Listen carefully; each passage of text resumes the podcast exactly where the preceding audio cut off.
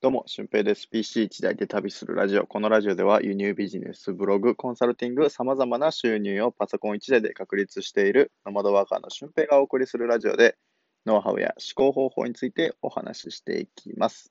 えー、本日は5月の21日金曜日ということでね、今日も週末になりました。今週もね。えー、皆さんはどうお過ごしでしょうか？今日も雨が降ってますね。うん、まあ継続的に昨日の夜とかすごい雨だったんですけど、皆さんの住んでる地域では大丈夫でしたかね。はい。まあ、という感じでね、今日も、えー、まあ、雨なんですけど、頑張っていこうかなと思っております。まあ、明日から、えー、僕は香川県に、えー、土日月と行く予定です。まあ、また香川県で、えー、お会いする人は、ぜひともよろしくお願いします。まあ、ゲストハウスのイベントで、えー、まあ、ボードゲームフリーランスの加トちゃんさんっていう方が、えー、ゲストハウスイーハトーブっていうところに来ていて、えー、それで一緒に、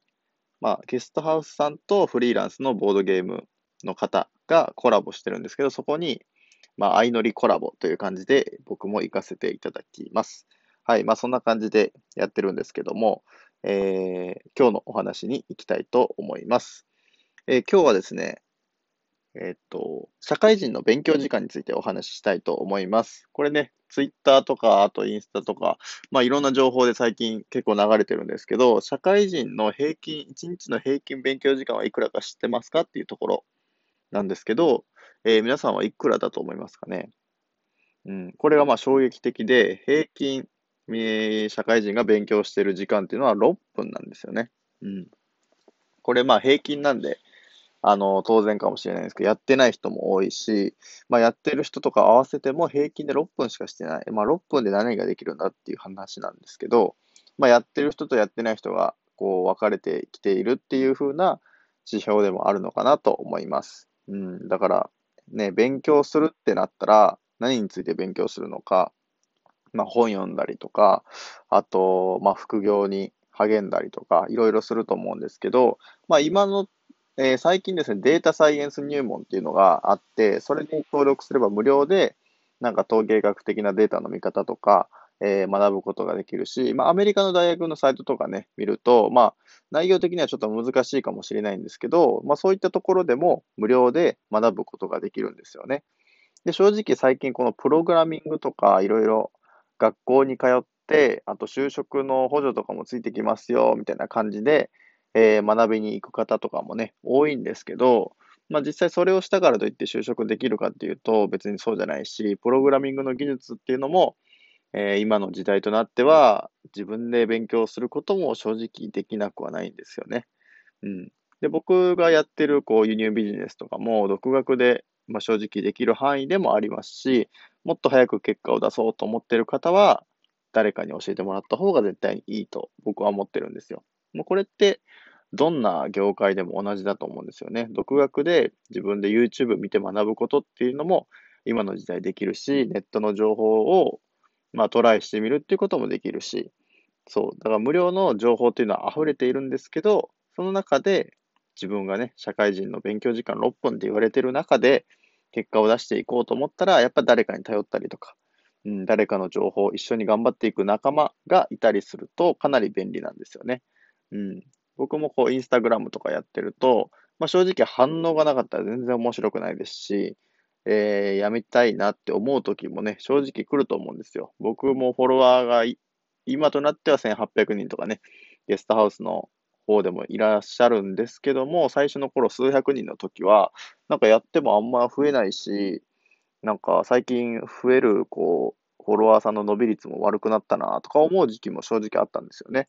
うん、でも今はもうほっといておいても1日に3、4人、5人ぐらいこう増えてきますし、なんか頑張ったら10人ぐらい増えるなっていう風な方法とかもなんか分かってきてるんですよね。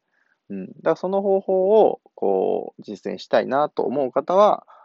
あの、ぜひね、誰かに学んだらいいと思うし、まあそれが僕に学びたいっていう方なら、ね、ぜひこう進んで情報っていうのをお渡ししようかなとも思っております。そう、だからそういうふうにしていかないと、やっぱり社会人の勉強時間っていうのは伸びないんですよね、会社員の方。うん。僕のコンサル生の方も今ね、必死になってブログを書いて、えー、情報発信をしようっていうふうになってますが、そういうふうになってる人ってめちゃくちゃ少ないですよね。うん、たまたま僕の周りにはそういう輸入ビジネスを頑張ろうとか、情報発信頑張ろう、あと SNS、インスタグラム頑張ろうっていう人が多いんですけど、でも、ちょっと場所が離れれば、えー、なんかやりたいんだけどできないんですっていう人がいたりとか、なんか今は時期じゃないんですとかね、言ったりとか、うん、もうそういう人はね、そういう人で集まっていればいいのかなっていうふうに思ったりもするんですよ。多分そういう人たちは同じようにそういうところで集まって、えー、まあ結局会社員が一番安定だよねっていうふうなことを言ってたりとか、まあ自分には才能がないからこの辺でいいかっていうふうに自分で自分の壁を作ってしまったりとかね、っていうふうにしてると思うんですけど、あの、実際僕はそうじゃないと思っていて、えー、まあそう思ってる人がいるからこそ、平均時間が6分であるからこそ、自分は1日に15分したらもう平均以上っていう考えなんですよね。うん、だから1日1時間、2時間、3時間頑張ってしまえば、えー、本当にこの人たちより自由になれるんじゃないかなとか、えー、なんか別の資産を築いていけるんじゃないかなっていうふうに考えたりすることもできますよね。うん、あと、まあ、この話に付随するんですけど、読書もそうです。読書も月に1冊以上本を読む人っていうのは日本人のえー、40%以上の方なんですよね。だから60%の人は月に1冊も本を読んでいないっていうことになってるんですよ。まあ、これを聞いてギクッとされる方ももしかしたらいるかもしれませんよね。60%なんで、あ、自分はそうじゃないかもっていうふうな人。うん。でもまあ、比較的このラジオとか聞いてくださってる方は、えー、僕はリテラシーが高い人なのかなって思ってるので、うん、多分そんなことはないと思うんですけど、うん。だから平均って恐ろしいんですよね。やっぱ下の人がいると、うん、そういう風になっちゃいます。うん、だから、そこにこう引っ張られないような、もし自分が上を目指して駆け上がりたいのであれば、そこを引っ張ってくるような方たちとはあんま付き合わない方がいいんじゃないかなっていうふうにも思ったりするんですよね。うん。だって、なんか、もし会社員してて、私副業頑張ってるんですとかね、えー、言ってみると、え？副業してんの？みたいな感じ。そんな無理無理やめときなよっていう人なのか、あ、それいいね。めっちゃ面白そうなことしてるじゃん。一緒にこうやってみようよ。頑張ろうよ。って言ってくれる人なのか。それをどっちがあなたが求めてるのかっていうふうなことも、あの、かなり大事になってきますよね。うん、で、最後に、この意思決定。意思決定をするときに、何回やったら人って諦めるのか、何回挑戦したら人って諦めるのかっていうふうな統計も実はあるんですよね。で、その答えは、実は人は0.8回挑戦した時にもう諦めちゃうんです。そう。だから、1回も挑戦していないけど、諦めてる人が世の中にはたくさんいるっていうことなんですよね。平均的に見ると。うん。でも実際、えー、5回以上をトライしたら成功確率がぐんと伸びるっていう風な、まあ、営業とかの話ですけどね。えー、上がるっていう風な話もあるんですけど、実際人は、あ、これやってみたいな、でも自分には無理かなとか、今はタイミングじゃないな、時間とお金がな、って、えー、思って挑戦しない方が大半なんですよね。まあ、その結果、0.8回挑戦したら自分は諦めるっていう風なデータが取れてるわけなんですよ。だからこれもね、1回、2回挑戦してみてダメだったら、うん、5回ぐらいは挑戦した方がいいんじゃないのっって思うわけですよ。うん。ね。本当にこう、挑戦しているからこそ結果って出てくると思いますし、あの、そこの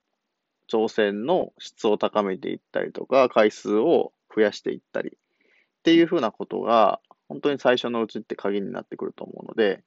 えー、なんかね、大変そうだなって思うことが副業だと思うんですけど、なんか別にやらなくていいかとかね、めんどくさいし、なんかやった方がいいんだろうけど、今現状満足してるしいいかって思ってる方も多い中で、